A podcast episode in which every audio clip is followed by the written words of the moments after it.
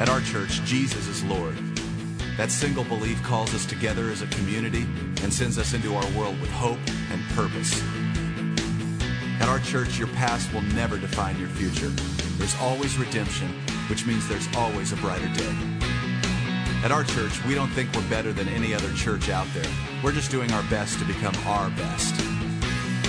At our church, we want you to believe in God, but we also want you to know that God believes in you.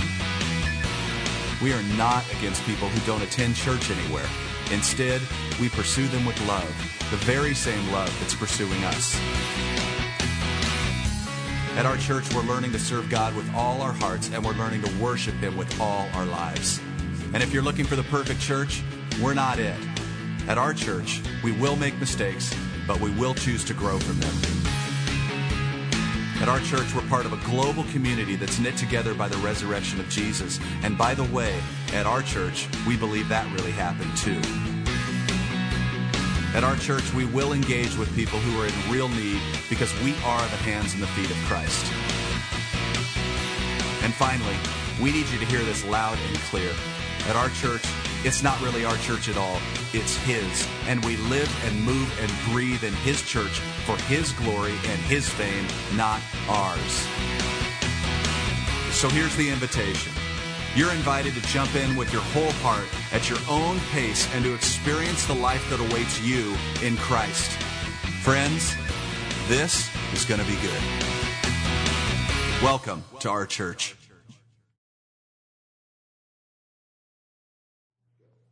Good morning, Bowie City Church and First Christian Church. We are excited that you are here with us online this morning.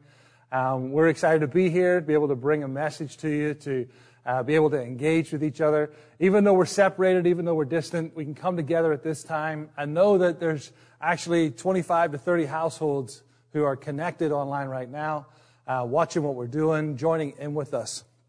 Before we get started uh, with our, our opening worship song, a couple of things you need to get. You need to get your phone. Get your phone. I had mine taped on the desk because it keeps sliding down and it has a clock. You're going to be thankful that my phone has a clock on it later on um, so that I don't keep us going until sometime into the second game this evening.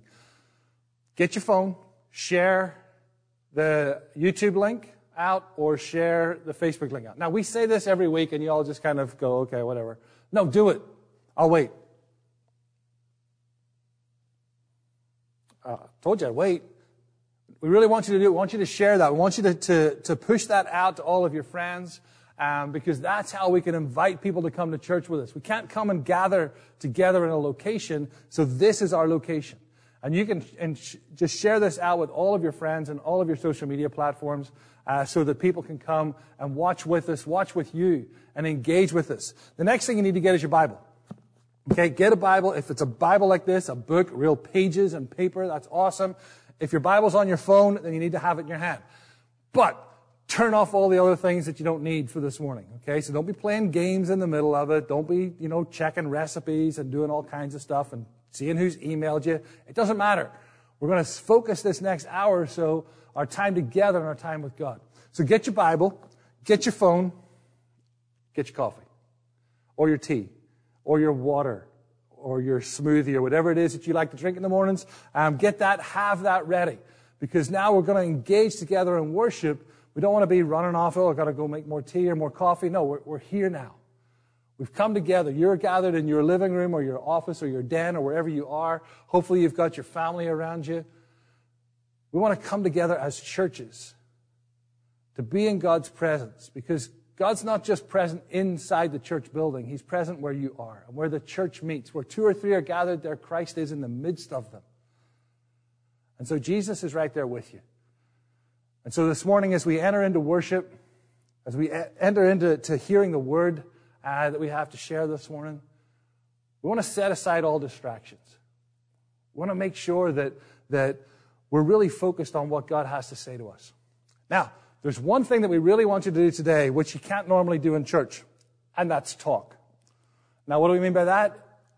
If you're on YouTube or you're on Facebook, it doesn't matter. There is a chat box. There is a, a way for you to actually talk. You can talk in church. And we're okay with you talking in church because we want to hear what you're thinking. We want to hear that, that, yeah, that resonated with you. We want to hear if you have questions, put them in that chat box. So we want to be a church that doesn't just, just consume content on Sunday mornings by watching a video. We want to engage with one another, engage with our pastors, engage with our leaders, and asking questions and sharing and, and, and just encouraging one another in our journey together. So that's what we're going to do today. Okay, we're going to flip it up. We want to be active, be engaged in church this morning. I'm going to pray for us, and we're going to enter into uh, a time of worship um, that Joe and Julie have prepared for us. And again, when the video is playing, don't go and do something else. Just allow God to come and to fill your living room with His presence, to be there, to sit and just to rest with Him. So let's pray. Father, just thank you for today, Lord. Thank you for this uh, opportunity, God, through technology to be able to meet together, even though we're separated by, by geography. And Father, I thank you, God, that you are big enough to be in every home right now. You are big enough, God, to touch every life right now. We don't need to be in a building together, God, but you can, you can engage with our hearts. You can challenge us. You can change us, even if we're at home. So, Father, we invite you to come, to send your spirit into all of our homes, Lord, to fill these places, God, as we worship you and as we lift our voices up to you. God, I pray that you would come and that you would just change the atmosphere. Father, that we would know that you're with us. So, God, we give everything to you this morning, everything that we have prepared, everything that we have planned, God, the songs that we're going to share, the words that we're going to speak, and ask, God, that you would be glorified. In Jesus' precious name. Amen and amen. Let's worship together.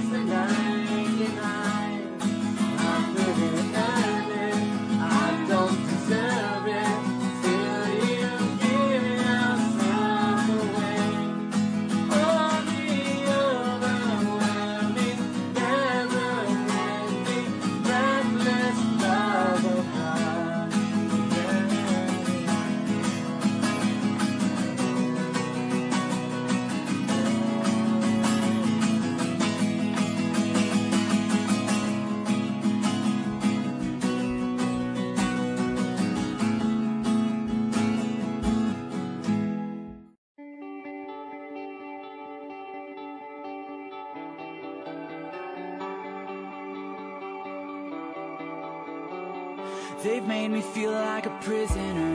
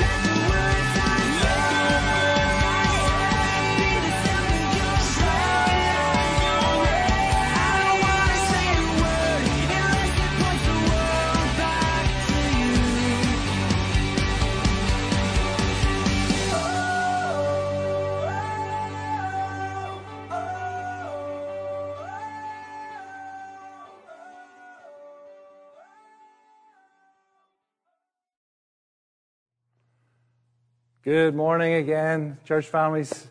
Hope that you uh, enjoyed that song, that time just to, to worship, to um, allow God to come and just to, to minister to our hearts.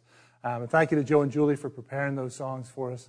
Uh, it's been a real blessing. We really, we're excited. I'm excited about the possibilities of being back in church again. Okay, as you can see, we're, we're in the church. There's only a couple of us here um, from our crew that, that has to be here to, to set up these broadcasts. But there's a whole p- set of pews here that have got, you know, they're just waiting for people to be here and to have the excitement and the energy of, of being together as family. Um, but that's, that day's going to come. Okay, that day's going to come. But we're going to be patient. We're going to follow um, the, the rules that have been outlined by uh, the governor and the uh, county executive. Um, but one day soon, church, we'll be back together again, able to worship, able to spend time just uh, with one another, encouraging one another. You join us in the, the third week of our series that kicked off this year, the, the series that we called The Power of Words. And, you know, when, when we started this series back at, on the first Sunday of January, right after that, we've had such a tumultuous two weeks here in the DC metro area. And if you look back at a lot of, of what we have faced, a lot of the, the, um, the horrible harshness that we have seen, just the offensive uh, actions that we have seen, actually came because of words. Some of the healing that we have seen, some of the, the calm that we have seen, have also come because of words. And I, I think that, that as a church, we have to really grasp this idea. We have to understand that the words that we speak, the words that we type in our computers, have power. And church, like we said in that first week, we want to be, we want to be fully devoted followers of Jesus who use our words to bring life. We don't use our words to bring death. We don't use our words to bring division. We use our words to bring life. And last week, Pastor Down spoke uh, about a couple of words that have really been put on his heart. Okay, if you missed that message, go back and watch it. I'm not going to recap the whole thing, but the two words were coalesce and passports. And if you're trying to figure out how coalescing and passports get together, you got to go back and watch the video. So go to our YouTube channel, uh, Bowie City Church. You'll find us on YouTube. We're the only one there. It's Bowie City Church.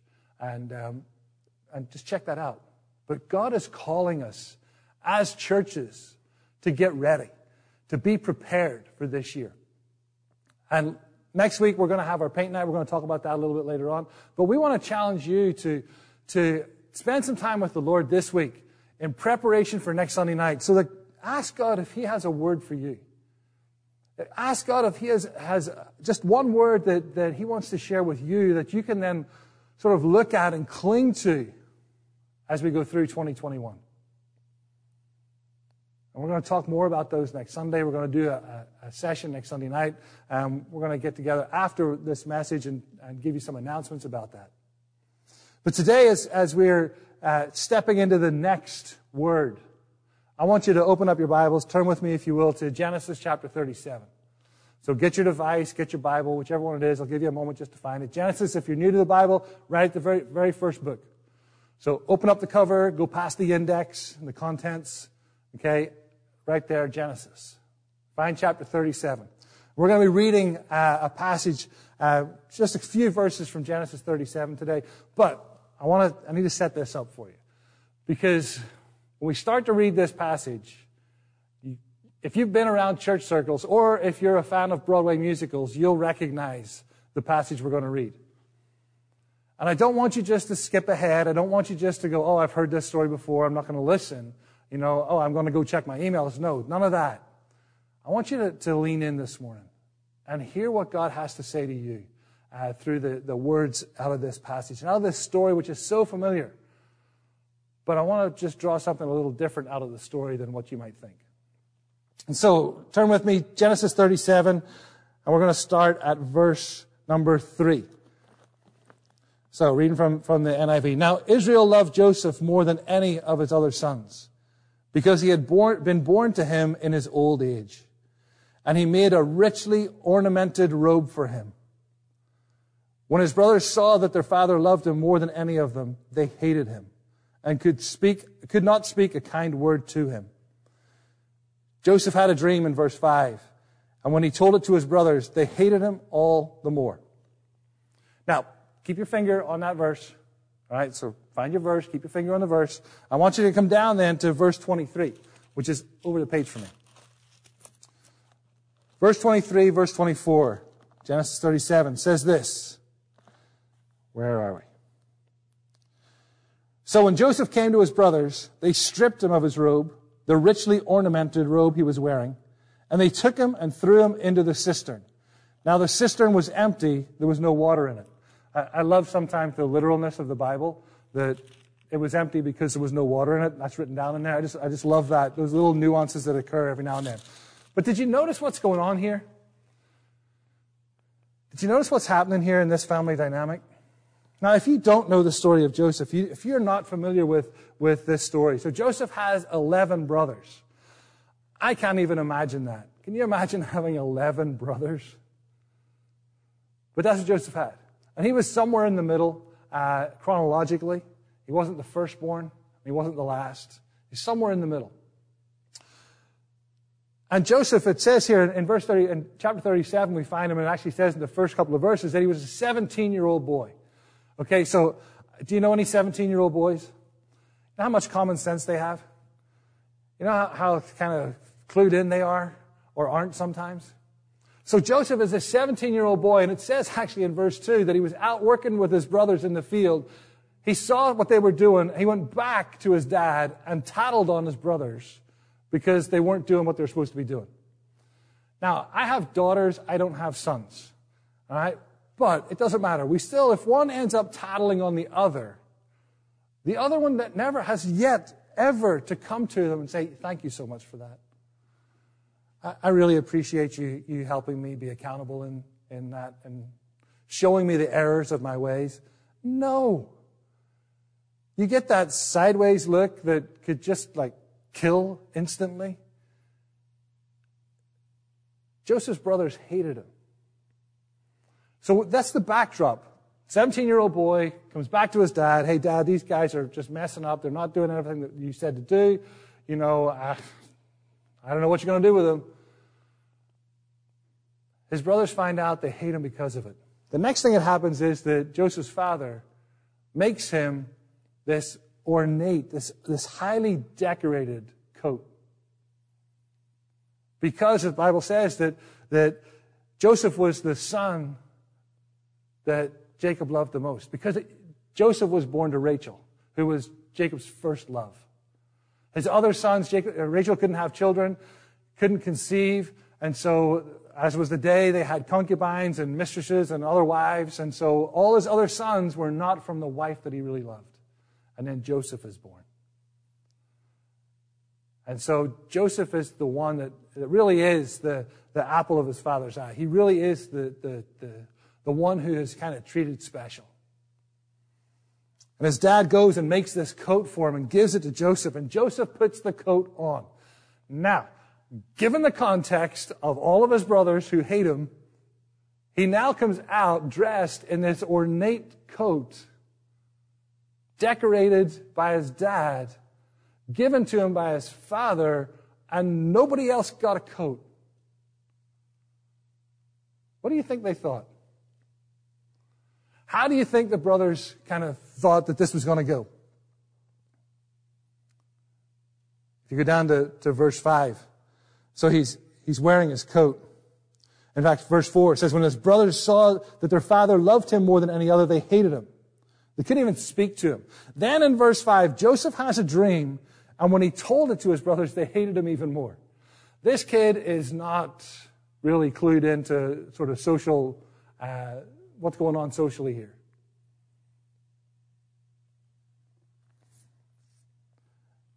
As I was reading this and preparing today's message, it struck me that Joseph has this coat. We all know about it. In fact, let's throw up Donny Osmond from, if you're a Broadway musical fan, you'll remember 1999. Donny Osmond was Joseph and his Technicolor Dreamcoat. All right, I don't know if Joseph's coat looked like this or not, okay? But it was this ornately designed coat. The issue here is, though, that his brothers hated him. And so here we have Joseph who's got this coat from his dad and his brothers really don't like him. If you were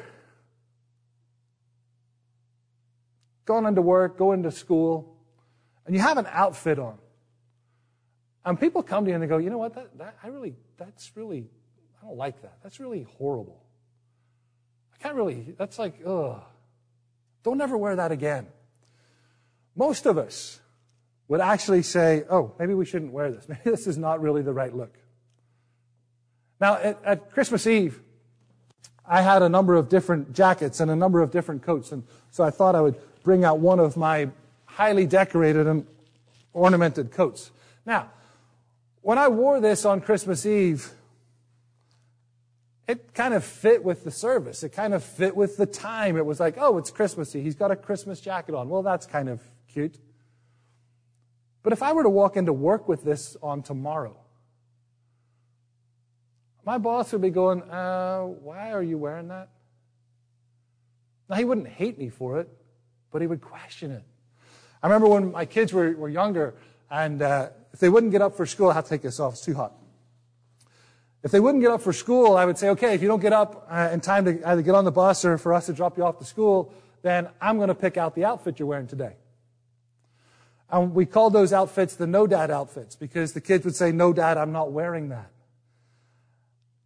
And for me, it was just like, I'll just pick whatever items of clothing I, I can find. And I'll dress you in those and I'll send you out. See, but here, Joseph's dad took time to create this garment. And when Joseph got that garment, he did not care what his brothers thought.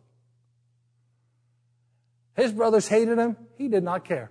He continued to wear that coat. Later in, in verse 23 and 24, we, uh, Jacob would send Joseph out to the fields. Hey, go find your brothers, uh, see how they're doing. I think they're over here. And he's wearing the coat. He's out walking through the fields wearing this coat. And his brothers see him in the distance, and I presume it's because of the sparkles and the glitter and everything coming off this coat. They recognize him, and they hate him. They want to kill him. The oldest brother says, no, we can't kill him. Let's, let's sell him to slaves. Let's, let's like, just get rid of him. So they take the coat from him and they cover it in blood. They take it back to their father and say that he's been killed by wild animals. You can read the story of Joseph and what happens after that. It's really fascinating how God continues to use him to continue to be with him. But I want you to think about that coat. You see, when Joseph wore that coat, he wasn't concerned about what other people said or thought. When Joseph wore that coat, I think what he was thinking about was, my dad made this for me. This is the, the garment that my dad made for me. And he could hear the hatred. He could hear what his brothers were saying. But that didn't bother Joseph. See, because Joseph was Today's word, the word that we want to spend some time on today, is different. Different. See, Joseph was different. When, when Joseph had that coat on, he knew that his father dressed him. He knew that his father had poured time, energy, love into making that coat. And so when Joseph went out and wore that coat, he was walking in what his father said and thought of him. And it didn't matter what other people said or thought because Joseph was different.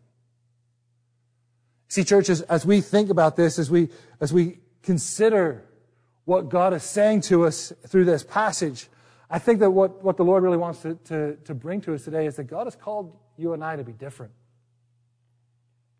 He's called us to be different. When we're in the world, God has called us to be different. God has called us to be separate. He's called us not to be concerned with what other people say or think because He has dressed us. See, just like Joseph had that coat and it had all the colors and everything, and everybody knew that that was Joseph's coat. And everybody knew where that coat came from. See, in Isaiah, it says this in Isaiah chapter 6, verse 10, it says, I will rejoice greatly in the Lord. My soul will exult in my God, for he has clothed me with garments of salvation. He has wrapped me with a robe of righteousness. As a bridegroom decks himself with a garland, as a, and as a bride adorns herself with jewels. See, church, this morning, in fact, all this week, and Pastor Diane and I talked about this really from before Christmas about this whole series, and, and I was really thinking about dreams. I was really thinking about, you know, dreams that have been lost, dreams that have been crushed because of this pandemic. And that, that was kind of what I was preparing and working on. And I, I was kind of looking through the Bible to see who had dreams, and you know, it was Mary and Joseph in the New Testament who had dreams, and you know, Solomon had dreams. And the person who actually had the most dreams is Joseph.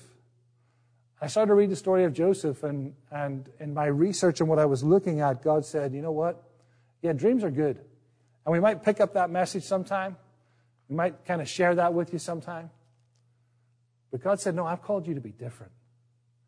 As churches, I've called you to be different.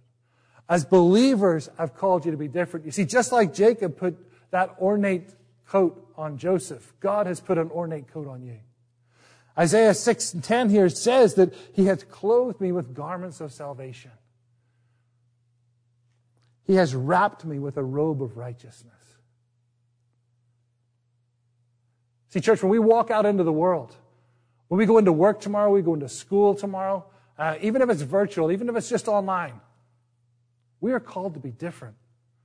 We are called to be dressed differently than the rest of the world.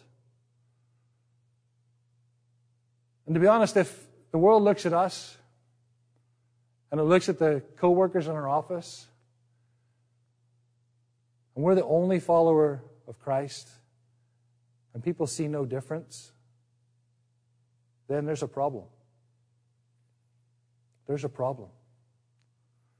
See, God wants us to be different. Now, let's just clarify different a little bit. God doesn't want us to be weird. All right, we gotta, gotta go there. Okay, God doesn't want us to be weird, but He wants us to be different. God wants us to, to follow His Word. God wants us to take this book and to say, you know what? This is God's Word. This is the inspired Word of God. It is infallible. It is truth. Which means that if I want to know the answer to, to an issue, if I want to know what uh, God thinks about some aspect of my life or some aspect of society, I need to go to here to find out what the truth is. We are living in times right now where truth is being redefined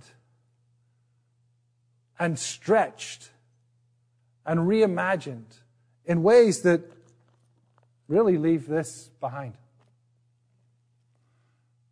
Because the world says that it's okay to, to redefine things. Oh, the Bible's too narrow. I read a thing yesterday when I was looking around just online and just seeing what was being said. And, you know, it's like people say, well, there can't just be one way to God. Well, when you read the book, it says there is. But that's too restrictive. I didn't write it. I'm just reading it. And see, church, God has called us to be different. God has called us to be fully devoted followers of Christ. You're going to hear us say that time and time again because um, that's what we believe that God is calling us as believers to be. Fully devoted, completely devoted. Every aspect of our life is devoted and focused towards Jesus. Not just Sunday mornings, not just this one hour a Sunday where that's the time I give to God. No, God is asking for your whole life all week long.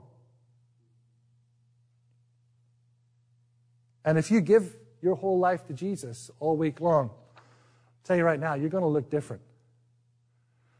You're going to act different. You're going to speak different.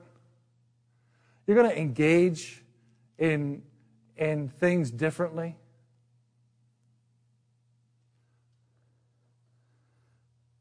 See, the garments that we are clothed in, salvation and righteousness. That's what it says.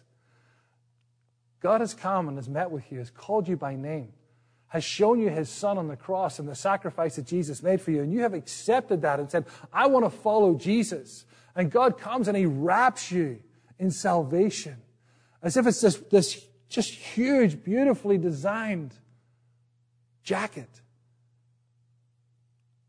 This robe of righteousness. Uh, it was cold this morning getting out of, I mean, you guys haven't been out of the house yet, but I got into the car this morning, it was 24 degrees outside. Now, when it's 24 degrees outside and it's cold, I, I, know for my wife, she's got this big white fluffy robe that I bought her for Christmas a couple of years ago. She just loves to get that thing and just wrap up in it. And that's what God has provided for us a robe of righteousness that wraps us up. And when people see us, they should see Jesus. They should see something is different. People should come to you and they should say, you know, that you're, you're different. How you handled that situation was different. There's something just different about you. And don't be, don't be upset about that. Rejoice, celebrate in that. Say, yes, God, I am different. Because I'm putting you first in everything I do and everything I say. You know, right now at this time in, in our, our world, we're having to do things differently. We have masks. I have one down here. Okay, took it off because of uh, I'm up here and everybody else is further on down into the into the sanctuary. So we're wearing these masks. And it's different. We're engaging in social distancing where we're, we're not coming within kind of six feet of people that are not uh, in our social circles, which is different. We're doing church from home. You're sitting in your living room and you have been for the past nine months trying to do church. That's different. There's nobody meeting you at the door showing you to your seat. You're not hanging out with anybody afterwards for coffee because it's all the same people. If you just think about our situation here at Bowie City Church and First Christian Church, we are two churches that have come together to share kingdom resources so that we can continue to spread God's word and spread the good news. And that's different. There's not a lot of churches doing this, coming together and, and saying, hey, we're strong here and you're strong there. Let's add our strengths. Let's build the kingdom together. But God's calling us to do different. God's calling us to be different. God just not calling us to act in these ways, but God wants to change what's inside. He wants us to be different from the inside out. John 15, 19 tells us this. If you belong to the world, it would love you as its, as its own. As it is, you do not belong to the world, but I have chosen you out of the world. That is why the world hates you. Church, the world is going to hate you. The world is going to hate us as believers. It hated Jesus. And if we have Jesus living in us, coming out through us, shining through us, then the world's going to hate us just like it hated him. Now, the, the thing that we don't want to do, the easy option, you might say, is that we just, like I did, I took my coat off and I've put it behind me. See, I, I had my coat, and I was wearing my coat, and you could all see my coat. When I walk around and I have my coat on, you can see that I'm wearing my coat. You walk into the to the uh, church here, you can see I'm wearing this coat. You walk into your, your living room, you see me on the computer screen, I'm wearing my coat. You instantly know, wow, that's a really bright coat. Why is that guy wearing a Christmas coat? You have questions about it. See, and when we walk out into the world and we're wearing our robe of righteousness, we're wearing salvation as a coat, and the world sees that salvation, they're going to say, What is that? Why are you like that? Why are you wearing that? And there are going to be people that are going to hate us. When you step out and you say, this is what the Lord says, this is what God says, this is what the Word says, people will hate you. There's a tendency, I think, as believers sometimes that when we start getting that opposition, that we just simply take the coat off. Oh, we still own it. We still have it. But we just put it back somewhere that people can't really see it. Now, if they look hard enough and it comes into view, then they can still see that it's there. But it's not on us anymore. And I'm not talking about losing your salvation. I'm talking about the fact that we blend in with what the world is doing so that we don't get the opposition that the world wants to give to Christ. We don't change our language. We use all the words that the world uses because, well, then everybody just thinks that I'm like them. We agree with what the world says. We agree with the standards that the world is setting. Because to raise the standard of Christ up might cause people to hate us. Now, our, our, code is still there. We still have it. It's still right at arm's length but we've hidden it from people. Church, I believe that 2021, this year, that God is calling us as believers to be different. God is calling us as believers to step out, to wear our coat, to wear our salvation as a jacket, to wear our righteousness as a robe, so that the world can see. In Matthew 5 and 13, Jesus said this, You are the salt of the earth, but if the salt loses its saltiness, how can it be made salty again? It is no longer good for anything except to be thrown out and trampled underfoot. You are called to be salt. Church, we, as fully devoted followers of Jesus Christ, are called to be salt. And salt is salt. It's always salt unless it loses its saltiness, unless it takes its robe of righteousness off and puts it behind it and hides it from the world, and then our saltiness is gone. And Jesus says, What good is that? What good is that? It should just be trampled underfoot. See, church, when you think about salt, okay, we add salt to food. Not to add flavor to the food, but to draw the flavor out of the food that's already there. See, when we add salt into someone's life, when we come alongside someone and we bring some of this salt that Jesus calls us to be, what we do is we call that part of, of them that connects with God out. And we say, Jesus is here. He loves you.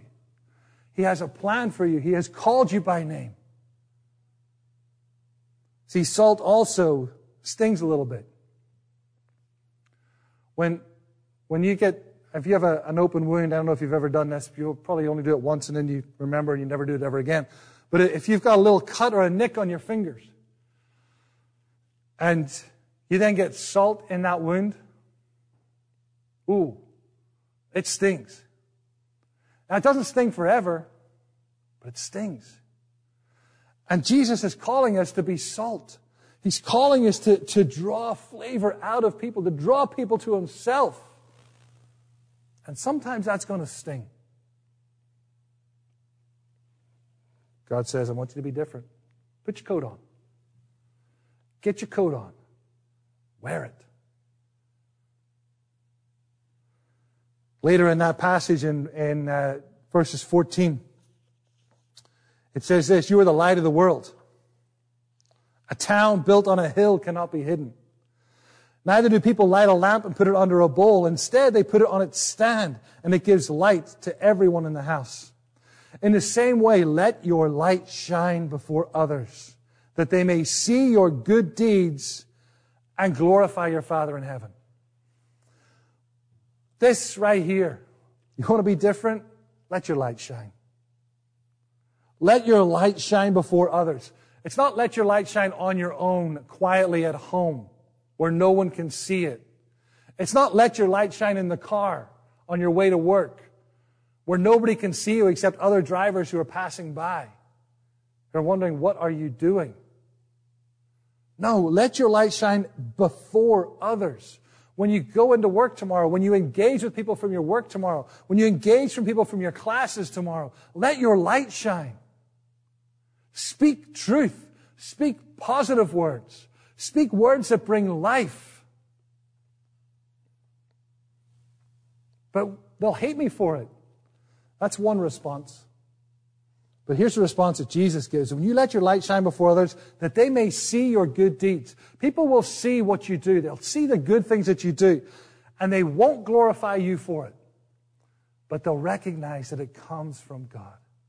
They'll glorify your Father in heaven. See, church, we need to allow non-believers, we need to allow the world to see that we are different. We need to allow the world to see that, that we are fully devoted to Jesus and to what Jesus said. And our fear is that they're going to hate us, and some will.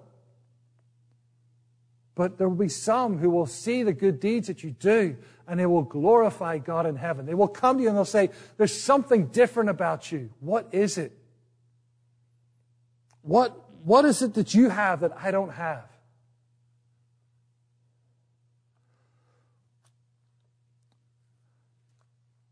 You know, one of the toughest times I had growing up was whenever I was a senior in high school. And I've told this story a couple of times before, I think, but I just want to share it again. As a senior in high school, I spent the summer before my senior year. I was, I was uh, working with the church. We were doing evangelistic trips. We were doing mission trips and, and out talking to people about Jesus, like on the streets, talking one on one, having conversations with people. It was a wonderful summer a really difficult summer, but I learned a lot. And so I'm getting back into school and I'm thinking about school. I'm like, well, if we spent all this time talking to people about Jesus in, in, on the streets, why can't we do it in school? Captive audience, they're all there. There's already a group of Christians that meet in the school. So we had a, a Christian organization that met at our school. So it's like, well, there's people here. Let's, let's go and maybe we can let our light shine out to the rest of the school. And so we, we met a couple of times in school, and then we decided that we wanted to have a Bible study that was for really the seniors, um, that was after school on a Friday night. And I was asked if I would lead the Bible study um, and be there. And I, I, took a friend of mine with me who had been with me all, all summer doing some of our mission work and, and just talking to people about Jesus and just sharing the love of God. And, and Pete and I went to this Bible study on a Friday night. And it was great. I mean, people were, they were sharing, they were talking about, you know, where they were and stuff and studied the Bible and we sang some, some worship songs and stuff. And at the end, I, I kind of felt that God wasn't done with what he wanted to do. And so I, I, I kind of spoke to the, to the uh, girl who was leading it that night and said, um, do you mind if we pray for a bit? And I was that 17 year old boy who was naive. Because when I said, do you mind if we pray for a bit? I was like, can we pray for each other? Like, put your hands on somebody, pray God would bless them, ask God what He's doing, and speak into their life. That was praying for people for me at 17. Uh, and Pete, who was with me, he's like, yeah, well, let's do that. Um, and so she was like, sure. So we started praying, and uh, there was a guy playing guitar in the corner and singing some songs, and we were just praying.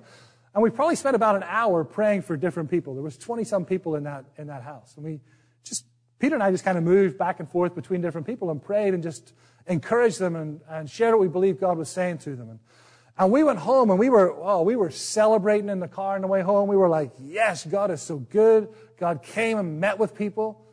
And, and it was awesome. We had a great weekend. We went to church and then school Monday morning. I come in on Monday morning. I'm excited to see what, you know, God just touched these 20 kids They're going to be on fire for Jesus, and we're going to, revival is going to take place. We're just going to, woof, set the place on fire.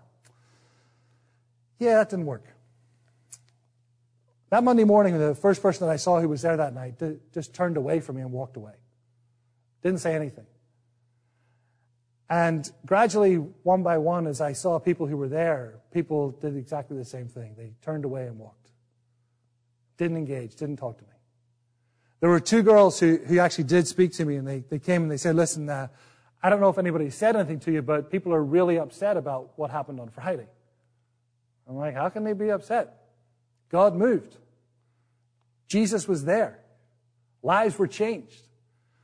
Well, they're really upset. And there was a teacher who was there, and she wanted to meet with me. So I met with her at lunchtime, and she opened up her Bible and she explained to me how everything that we had done was completely non biblical and that God doesn't touch people uh, in these days, and that uh, really that we should just not bother coming back to any of the uh, Christian activities. So I went from Friday night feeling that God had moved, that excited that God had chosen to use Pete and I to, to really encourage people, to Monday morning actually being, um, being told that I could no longer attend any of the, the Christian activities in our school, and being told that I was no longer welcome at any of the Bible studies that were planned, and actually having the person whose house the next one was at came to me and said, Listen, don't come. My parents won't let you in. So don't even show up. You know, when you step out in faith and you step out and you believe that God has spoken, sometimes things like that happen. And it was so hard. It was so hard to deal with. My, my, the rest of my senior year, right up through Christmas, just feels like this black emptiness. I don't have a lot of memories of that time because no one, literally no one, would speak to me who was a believer. All of my friends were non believers. All of my friends were guys that played sports with. But none of the Christians would um, talk to me. I, I, tried to go to one of the Christian meetings, and they, you know, when there's chatter in a room and then you walk in and it goes instantly silent? That happened. And I'm like, oh, it must be me then. And so I left. Now, I had to take off, I didn't have to, but I did. I took off my robe of righteousness then. I took off what God had put in me that summer, and God had trained me and developed me that summer so that I could fit in and kind of blend in. What was most interesting to me was about four years after that, after I graduated high school, and I was in Belfast at a, at a conference, a church conference, and a girl who I recognized who was there that night came up to me, and I thought, oh, great. It's four years ago, and here we go. She's going to have another go, you know, about how terrible and awful a Christian I was. And she walked up to me and she had tears in her eyes and she said to me, Hey, can I, can I talk uh, to you? And I said, Yeah, sure. What's up? And she said, Look, I, I need to apologize. Because on that Friday night, you, you don't know this because I was too ashamed and afraid to say anything. But that Friday night, I sat in my car outside of that house and I said, God, if you are real, I need to see you tonight. And if I do not see you tonight, God, I am done. I am done with this Christian thing. She said, I walked into that Bible study and I watched what God did. And I went home that night and I spent an hour in my bedroom confessing to the Lord and reestablishing and reconnecting my relationship with Him. And I came in on Monday morning and I was so excited for what God was going to do. And then I saw what people did to you. And I didn't say anything. She said, and I am so sorry for that. Because I feel like if I had spoken up and said, no, that was real, that was God, things might have been different. And they might have been. But church, you need to know when God says step out, when God says be different, you cannot sit back and go, well, what if, what if, what if? No, you say how high, how far, when, what do I have to do, God? You step out in faith. You let Him deal with the consequences. You let Him deal with whatever will happen. And you step out in faith and you say, I'm going to be faithful to the Word. I'm going to be faithful to this Bible. God says He's true. I'm going to speak the truth. Because God will touch and take those words that you share and He will use them to transform lives, transform hearts, and change people. And you may not see it until years later. For that young girl, the two of us stood there and wept. We just wept. We didn't weep just because of the missed opportunities. We wept because God was real. God changed her life. And now, four years later, from a decision where she was going to walk away from her faith, here, four years later, she's in a Christian conference and she's leading young people. Church, be different. Be different. It's time for us to be different. It's time for us to say things like, you know what, I, I, I don't, I'm not meaning to offend you, but this is what the Bible says about that. This is what the truth says about that. This is what God says about that. And to engage the world, to bring the truth, to shine the light. When you walk into a dark room, it doesn't matter how bright the light is that you have in your hand, you will illuminate part of that room. You walk in with a 500 watt spotlight, you'll shine a bright light into a dark room. You walk in with a candle, you'll shine a light into that dark room. That light is Christ. Take that light wherever you are tomorrow. Walk into those dark rooms and say, hey, here's my light. Hide it under a bushel? No. Like the song goes, we learned it in Sunday school. No. Let it shine. Church, put your coats on. Put your robes on. Dress yourself in the righteousness of Christ because that's what He has given you. It's time to be different. I'm going to close with this. In the midst of being salt, in the midst of being light, God asks us to be His servants. Be a servant. John 13, 34 and 35 says this, So now I'm giving you a new commandment. Love each other. Just as I have loved you, you should love each other. Your love for one another will prove to the world that you're my disciples. Church, let's be a church that loves. Love people. Love people where they are. Serve them where they are. Matthew 23, 11 says, the greatest among you must be a servant. Even Jesus coming in said, I need to serve you. Church, God has placed you where He has so that you can serve those who are around you. You might be the head of the company. Serve your employees. What? Yeah. Be different. Be different. Serve your employees. You might be the servant in your work. You might be the lowest on the, on the ladder. Serve with all of your heart. Serve with everything you have. Be different. Be different. One of our core values is that we serve others first. The Bowie City Church, that's been something that we have built our church on, is our four core values. And that's a way of life. That's a decision that we take, is to serve others first. That's not what comes naturally most of the time. But, church, if we've learned nothing else from today, we've learned nothing else from today, I hope you've heard that God is calling us to be different. God is calling us to shine before men so that they might glorify Him. Now, I can hear it. I can hear the questions and the whispers in your heads. But you don't know where I work. You're right, I don't. You don't know the people I have to deal with. You're right, I don't. But here's one thing that I do know I do know God. And I do know that the God who will walk with you is the God who will carry you, sustain you, and equip you for everything that you face. So don't be afraid to wear your coat tomorrow. Don't be afraid to wear your salvation tomorrow. Don't be afraid to say when people say, hey, how was your weekend? It was awesome. We were in church. We weren't in church, but we had church. It was in my house. You want to come? What?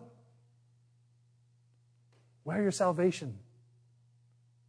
Wear your righteousness. I'll close with this. I'm not going to turn to it, it's not going to be on the screen. At the end of the book of Ephesians, the Apostle Paul gave us armor to wear. And He gave us clothes to clothe ourselves in that then mirrored what the people were seeing with the Roman army that was keeping them captive. Paul tells us to put on the breastplate of righteousness. It's interesting that Isaiah talks about the robe of righteousness, and Paul says it's a breastplate of righteousness. Why? Because he's looking at a Roman soldier and he's kind of, okay, let me just break this down for you. Put on that breastplate of righteousness. Wrap the belt of truth around your waist. Put on the helmet of salvation. Just like Isaiah said. Put on the helmet of salvation, your mind, your thoughts Take them captive to the Lord. On your feet, put on sandals which are ready to bring the good news of the gospel of peace. Be ready at all times just to get up and run. Run towards someone who's crying out for help. Hey, you know, I know who can help you. It's Jesus. Raise up that shield of faith. Because there's going to be some darts that are going to come. Paul says this in Ephesians 6. Hold that shield of faith up so when the fiery darts from the enemy come, that they'll be extinguished. And take the sword of the Spirit in your hand, which is the Word of God. Take this in your hand every day. Open it, read it, get it in you. So when those times of trial and temptation come, you can say, It is written just like Jesus did. Church, it's time to get ready. For some of you last week, you got excited about having your passport. Oh, I'm going to get my passport. I hope you're all as excited about being different. Because you can be different right now. You can be different right now. Let's pray. Father, I thank you, God, that, Lord, you are here with us, God, in our homes. And you have called us, God, to be different. You have called us, God, to be salt and light to a hurting world. You have called us, Lord, to stand on your truth, to stand on your word, not to water it down so that society can, can palate it, but God, to just speak it as it's written. To say, Thus saith the Lord. Father, you have called us to love one another. You've called us to, to reach out to people to bring healing and wholeness. So, God, we stand before you today and we give ourselves to you. And we say, like Isaiah said, Here am I, God. Send me. I want to be different. I'm going to wear my salvation like a coat. I want to wrap myself in righteousness like a robe.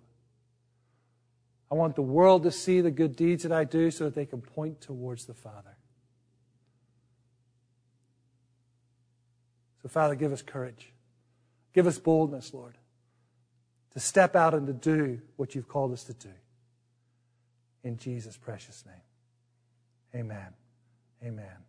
Amen. It's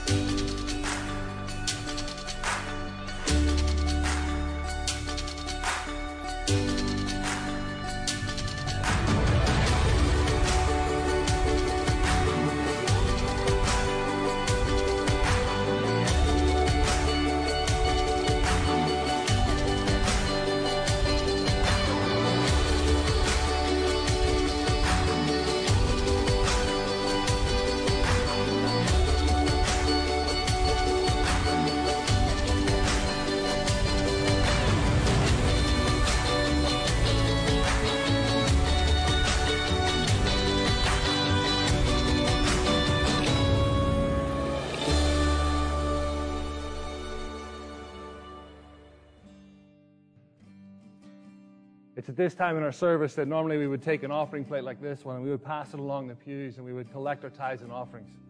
But we're unable to do that being in this virtual mode. But what we've done is we've set up an opportunity for you to give via text message. So if you grab your cell phone, and you're from Bowie City Church, what we want you to do is want you to text the word give to 301 970 4565. If you're from First Christian Church, we want you to text the word give to 301 970 3646. You'll then be given some prompts, a link to click on. And if you follow those links, it will take you to what essentially is our, our web page giving page. And what we want you to do is to, to sign in, create an account, add your information, because then we can track your giving through the year uh, and provide you with a report at the end of the year. You only need to set up your account one time. After that, all you'll need to do on Sunday mornings when you come to, to, to worship to give your gifts, all you need to do is just text a number. So pick the, the number 20. You text 20 to one of those two numbers, and $20 will be given to that church. So as we worship, as we close in worship now, just take this time to engage with God with your finances and to give back to Him what He's already given to you.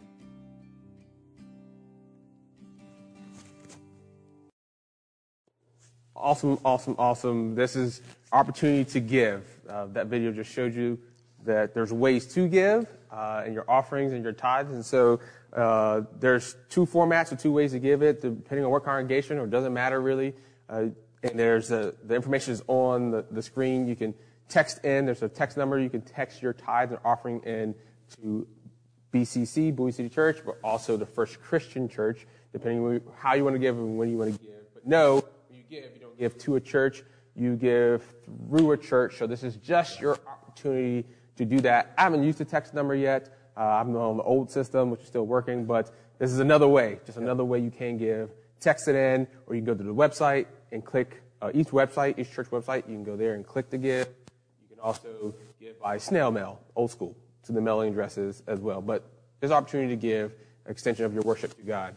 And I, I know that some people have been a little concerned about, you know, text. It's like, do really text through your phone? What it actually does is it uses the same giving platform that's on our websites. Mm-hmm. So the texting app that we're using and the, and the, the connection that we're using is the same as, as if you were to go onto our website. We're just take, trying to take that step out for you. So I know you've got to go in the first time. You've got to text the number, text give to the number, and then you've got to like fill in some information. But then you can save that. And you can save the information. It's saved on a secure uh, server, and then you can just go back in and text uh, and just text to give them whenever uh, either Sunday mornings or whenever your paycheck comes in or whenever you like to give. Um, so we're just trying to make things a little easier for you. Yeah, I know one family that's used that as offering, just in their phone, has offering with a number in it. So anytime they want to do offering, oh. they just look up offering and then already set to go. So that's another way you can give whenever yeah. God calls you to. Uh, we're both up here because we're excited for what we're going to be doing next Sunday after church or Sunday evening, I would say. Uh, but you have to make sure that you get your canvas number in because they're going to be delivered this week. This week, myself and maybe some other people from the church will be delivering canvases. So those are the canvases. Jason has them. We ordered enough for both churches. Um, but if more people. we people, have 60. We have 60. So we need 60 people to take these yes, things because otherwise they're going to sit in my we house. We don't want them to be in our house and us be redecorating and painting all year long. Yes. But what you're going to get, you go, if you go to hello at bowiecitychurch.com, that's the email, and then you just say how many you need, and I need your address, or we need your address. Right. So how many you need, they will come this week. We want you to have them before Friday if you want to spend time painting them. Uh, as well, we're going to be painting them at youth group. There's kids who don't necessarily watch on Sunday morning, uh, and so we're going to use it as a youth group activity because they go to different churches. Uh, so we are going to be painting Friday night for youth group, but as well on Sunday night uh, at 6 o'clock, right? 6 o'clock. Yeah. 6 o'clock. We're going to send out this week, we're going to send an email out uh, to both churches. Um, so this is an 8 by 10 canvas. Now, I thought about this this morning. I didn't tell you. I, if we have somebody out there who is like really an artist, not like a bluffer, like hack artist, yes. yeah, it's like oh, let's just draw something, and, and it looks really good from far away. You know, one of those, you know, good from far and far from good. If you are an artist, if you are somebody that is skilled in that, if you can let us know, if you had some time, what I would love to do is I'd love to send you some of the words that we have, mm-hmm. so different from today. Coalesce from last week, passports from last week, and just see if you could paint something. Because then what we'd like to do is to, to take those words and to put them um, on our social media platform and also on our website to be able to, like, this is what we're doing to remind us through the year what God has called us to, what God has asked to do. So if you are an artist, a real artist, Real artist. then please let us know. If you're a digital artist and you're like, I can't paint, but I could do all that in like Photoshop and stuff, then please let us know because we, we want to not just have these so they're just hanging up uh, in somebody's house, but also so we can share them with the world. Yeah. So So if you're into making creative content, we would love that. Poetry, visual, if it can be digital, we would love that. That would help us go Yeah. throughout the year using different forms of media Yep. to communicate the words of the year for us. So we're still asking you, pray for your word. God will give it to you. We're not just saying that half-heartedly. We really believe God will speak to you and says, I want you to focus on this this year. So hello at Bowie City Church. Give us how many canvases you need for your home. Not so you can have many words. You get one per person. Not like, oh, I have 10 words. I get 10 canvases. No, no, no. One word, one canvas, uh, one for each person. And then we're going to spend tomorrow or next Sunday evening together for about an hour or so, painting our words and sharing them. Uh, so make sure you do that. Uh, we look forward to seeing you throughout the week. If I get to deliver or somebody else gets to deliver canvases, social distancing, masks, and all that, drop them off. You can see you. On, we had our first Saturday, men's group this Yes. past Saturday, which was awesome. It was nine guys that got on. Yes. We would love to have this. There's plenty of space, you know, virtual room. Fill it up, guys. Yep. Uh, as we're reading a book called um, Play the Man by Mark Yep. Batterson. It's really good. Women have Bible study on Wednesday night. If you want that link as well, we can get that to you. And there's also Tuesday morning uh, prayer meeting, Prayer meeting. virtual from First Christian. It's a lot going on, and youth group. As well. So that's Friday nights if you want that. We're, we're in full virtual swing here. Yeah, we we're were, going. We're we're doing what we're doing uh, as much as we can. So you be blessed. Uh, Jason did an awesome job. Next Sunday we get to wrap it up, um, and so come back and hear what the guys have to say for that. Uh, and that is it from us. We're going to close in worship. we're going to close in worship. And Have a great week. Yeah. Just really pray that God would speak to you and be different. And share, reach out to us. Let us know what, what God has done. As you step out in faith, God will meet you and He will change lives and change hearts. So please share those stories with us. Let us know what God is doing in your lives. And, uh, and we'll look forward to seeing with you guys next Sunday. Um, be blessed by this closing song uh, as we just close our time together in worship. And we'll see you guys next week. amen.